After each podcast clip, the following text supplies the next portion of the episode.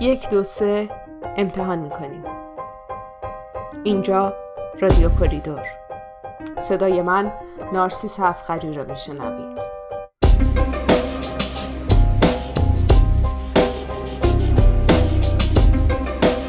سلام. امیدوارم سالم باشید. یا اگر خدای نخواسته بیماری دارید در مسیر بهبود باشید. خیلی ها اولین سالشون از من به عنوان یه متخصص تغذیه اینه که چیکار کنیم سرطان نگیریم. این برنامه رو به توصیه های تغذیه نهادهای علمی مختلف به منظور پیشگیری از سرطان اختصاص دادیم. طبق توصیه یارک یا همون سازمان بین المللی تحقیقات در زمینه سرطان اگر می‌خواید از این بیماری دوری کنید لازم مقدار زیادی میوه و سبزیجات و غلات کامل بخورید و همزمان از خوردن گوشت قرمز و گوشت فراوری شده مثل سوسیس و کالباس و غذاهای پرکالری که سرشار از روغن و قندهای ساده هستند پرهیز کنید. این یه الگوی کلیه که نه تنها کمکتون می‌کنه از سرطان پیشگیری کنید بلکه کمک می‌کنه تا خطر ابتلاتون به سایر بیماری های مزمن مثل دیابت، بیماری قلبی و فشار خون هم کاهش پیدا کنه. حالا بیاید مرور کنیم که در روز بهتر انرژیتون رو از چه منابع غذایی به دست بیارید. توی یه حرم غذایی 6 تا گروه اصلی تعریف شده. گروه نان و غلات، میوه ها، سبزیجات، گوشت و جانشینهاش، لبنیات و نهایتا گروه چربی و شیرینیجات. هرمای غذایی و توصیه های غذایی ممکنه یه مقداری در اندازه ها و توصیه هاشون با همدیگه تفاوت داشته باشن. مثلا یه حرم غذایی معمولی که توی خیلی از کتاب ها بهش اشاره شده بهتون توصیه می‌کنه که بیشترین سهم انرژی روزانهتون رو از قلات کامل و نون سبوسدار به دست بیارید. حدود 3 تا 5 واحد سبزیجات، 2 تا 4 واحد میوه، 2 تا 3 واحد از گروه لبنیات و 2 تا 3 واحد از گروه گوشت ها استفاده کنید. و میزان دریافت چربی و شیرینیتون رو به حداقل برسونید. در کنارش ما های غذایی دیگه مثل حرم غذایی مدیترانی رو هم داریم. حرم غذایی مدیترانی به نظر من یکی از بهترین انواع الگوهای غذاییه. من به شخص توی کارم همیشه این رو مد نظر قرار میدم. تاثیر الگوی غذایی مدیترانه‌ای بر کاهش خطر ابتلا به بیماری های مزمن از قبیل سرطان، آلزایمر و پارکینسون و بیماری های قلبی در تحقیقات مختلف گزارش شده. قصه تعریف الگوی غذایی مدیترانه‌ای هم خیلی شاید جالب و شنیدنی باشه. از این قرار بوده که محققین متوجه میشن شیوع بیماری های مزمن در بین افرادی که در نواحی مدیترانه زندگی می‌کنن خیلی پایینه. واسه همین اومدن سبک زندگی افراد و در این نواحی مورد بررسی قرار دادن و یکی از تفاوت‌های خیلی ویژه‌ای که پیدا کردن همین الگوی غذایی بود که بعدها به اسم الگوی غذایی مدیترانه‌ای مرسوم شد و هرمش هم تعریف شد. در الگوی مدیترانه‌ای توصیه بر اینه که هر روز ورزش کنید و بخش عمده انرژی روزانهتون رو از طریق مواد غذایی گیاهی مثل میوه و سبزیجات و حبوبات و غلات کامل و مغزها تامین کنید. پس این یه اختلاف با حرم غذایی معمولی. توی یه حرم غذایی معمولی؟ ما قرار بود بخش عمده انرژیمون رو از طریق غلات کامل به دست بیاریم. ولی در اینجا بخش پایین حرم که نشون دهنده بخش عمده انرژیه باید از طریق میوه ها، سبزیجات، حبوبات، غلات کامل و مغزها تامین بشه. یعنی همه اینها رو می‌ذاره تو یک گروه. به جای هر روغن دیگه هم باید از روغن زیتون استفاده بشه. به منظور تمدهی توصیه می‌کنه که ادویه ها و سبزیجات معطر و نمک در میزان متعادل به کار برده بشه. همچنین توصیه شده که مصرف گوشت قرمز محدود بشه به چند دفعه در ماه. یعنی قرار نیست هر روز گوشت قرمز بخوریم.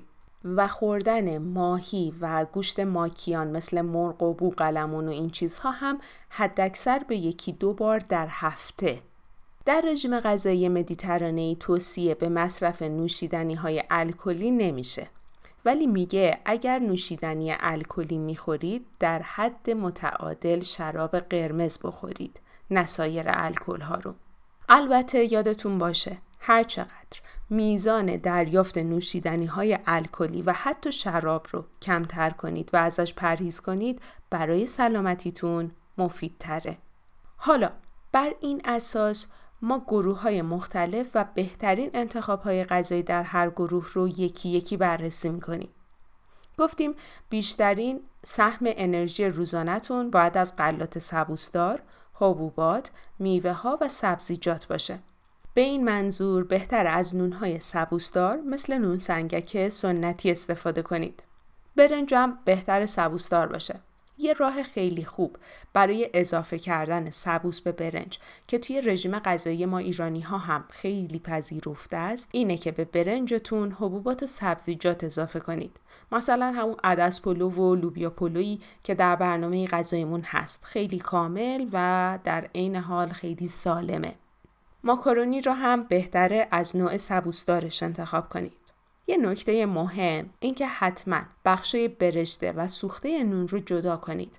بخشای سوخته و برشته ترکیبات قلاتی حاوی ترکیبی به اسم آکریلامید هستند که مصرف مداومشون می‌تونه شانس ابتلا به سرطان رو زیاد کنه.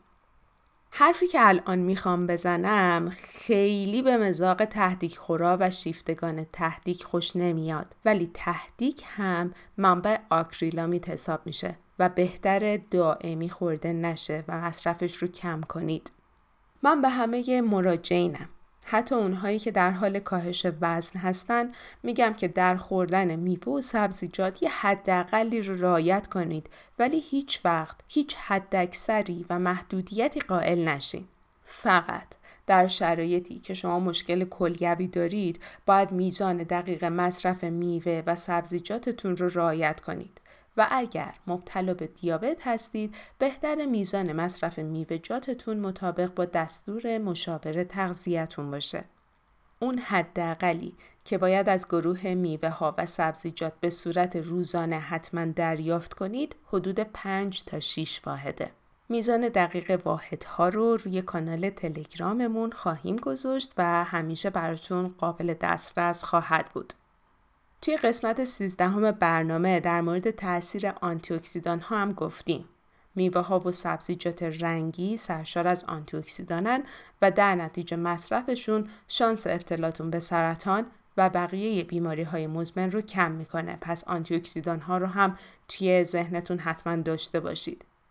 میوه ها رو بهتر به عنوان میان وعده و در فواصل غذا خوردن استفاده کنید و سالاد رو در وعده های اصلی حالا یا همراه وعده اصلی می‌تونید بخورید یا گاهی به عنوان وعده اصلی می‌تونید بخوریدش بهترین سس برای سالادتون هم ترکیبی از آب لیموی تازه یا آبخوره یا سرکه سیب با روغن زیتون تصفیه نشده است. گفتیم توی الگوی غذای مدیترانه‌ای روغن زیتون جایگاه خیلی ویژه‌ای داره. متاسفانه جدیدا من توی بحث روغن ها زیاد شنیدم که با توجیه هایی مثل اینکه روغن زیتون ممکنه تقلبی باشه یا یه مورد دیگه ای که شنیدم این بودش که روغن حیوانی اگه روی زمین بریزه نمیچسبه به زمین ولی روغن گیاهی میچسبه. پس بریم روغن حیوانی مصرف بکنیم چون به رکامون نمیچسبه و چیزایی از این دست.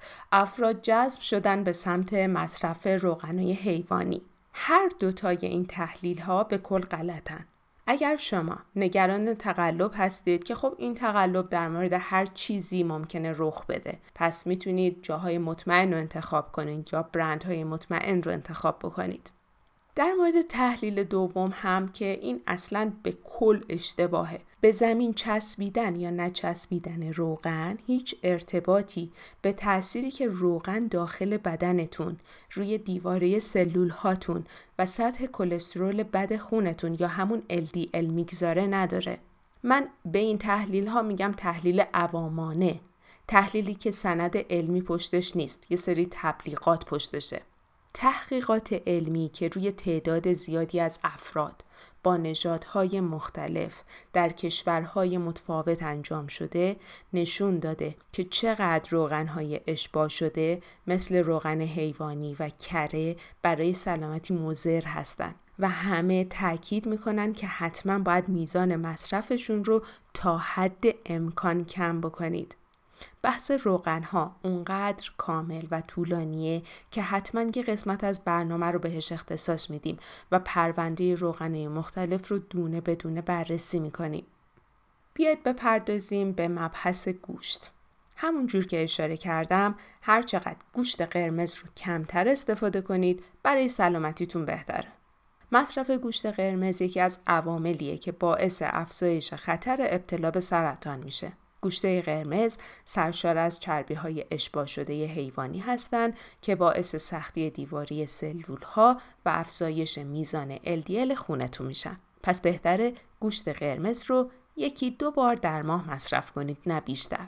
و به جاش از منابع گیاهی پروتئین مثل حبوبات و سویا استفاده کنید.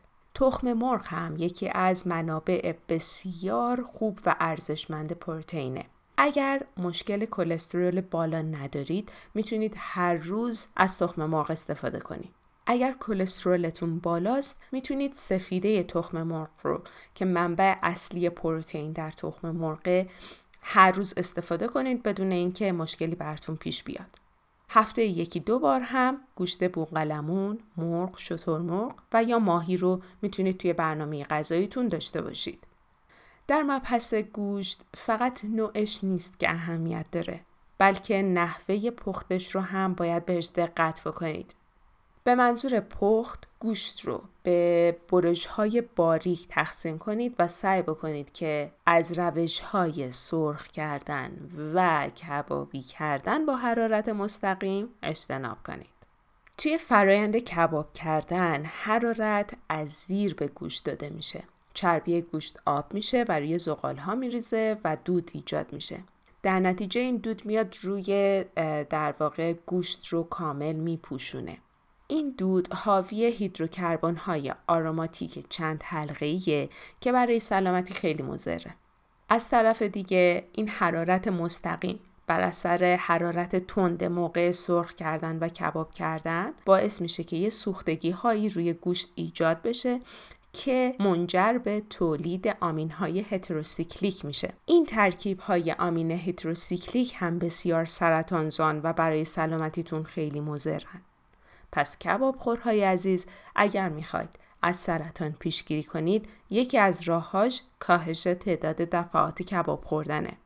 این مطلب در مورد جوجه کباب و کباب ماهی هم صادقه. بهتره موقع پخت گوشت حتما حرارت رو کم بکنید و مراقب باشید که گوشت نسوزه.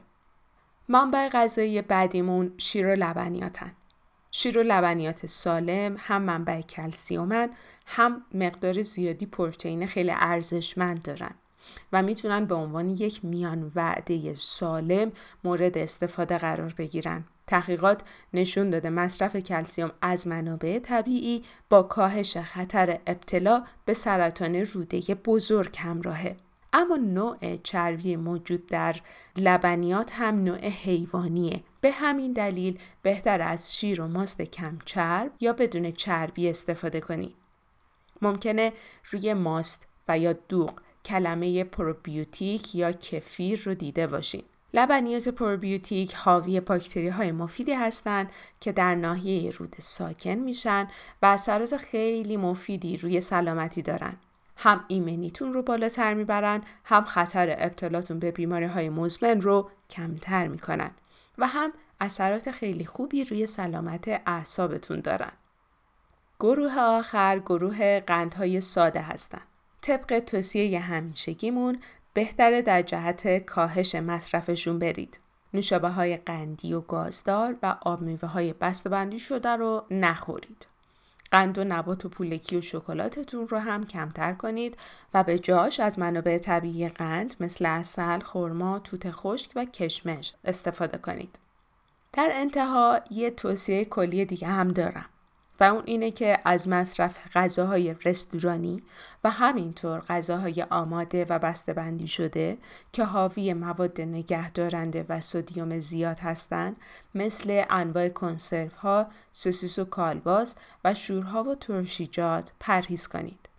خیلی از شماها می‌دونم که شاغلید وقتتون پره خیلی ها وقت و فرصت کافی برای آماده کردن غذا رو ندارید بهتره به جای اینکه از غذای رستورانی استفاده کنید دستور پخت های جدید و سریع رو امتحان کنید و از مواد غذایی تازه برای تهیه غذاتون استفاده کنید امیدوارم از برنامه امروز استفاده کرده باشید. می‌تونید برنامه های قبلی رو روی تلگرام و یا app های مخصوص شنیدن پادکست مثل Stitcher، iTunes، Google Play، CastBox و یا شنوتو بشنوید. شما می‌تونید سوالهاتون رو در مورد سرطان برای من بفرستید تا با هم در برنامه های بعدی مرورشون کنیم. اگر می‌خواید اسپانسر برنامه باشید در شبکه های مختلف اجتماعی به همون پیغام بدید و در این مسیر همراهیمون کنید اگر هم برنامه امروز براتون مفید بود ما رو به پنج نفر از دوستان آشناهاتون معرفی کنید و کمک کنید اطرافیانتون در مورد سرطان بیشتر بدونن. ممنونم از تیممون در کوریدور که کمک کردن تا امروز شما صدای من رو بشنوید. سپاسگزارم که ما رو شنیدید. ارادتمند شما رادیو کوریدور.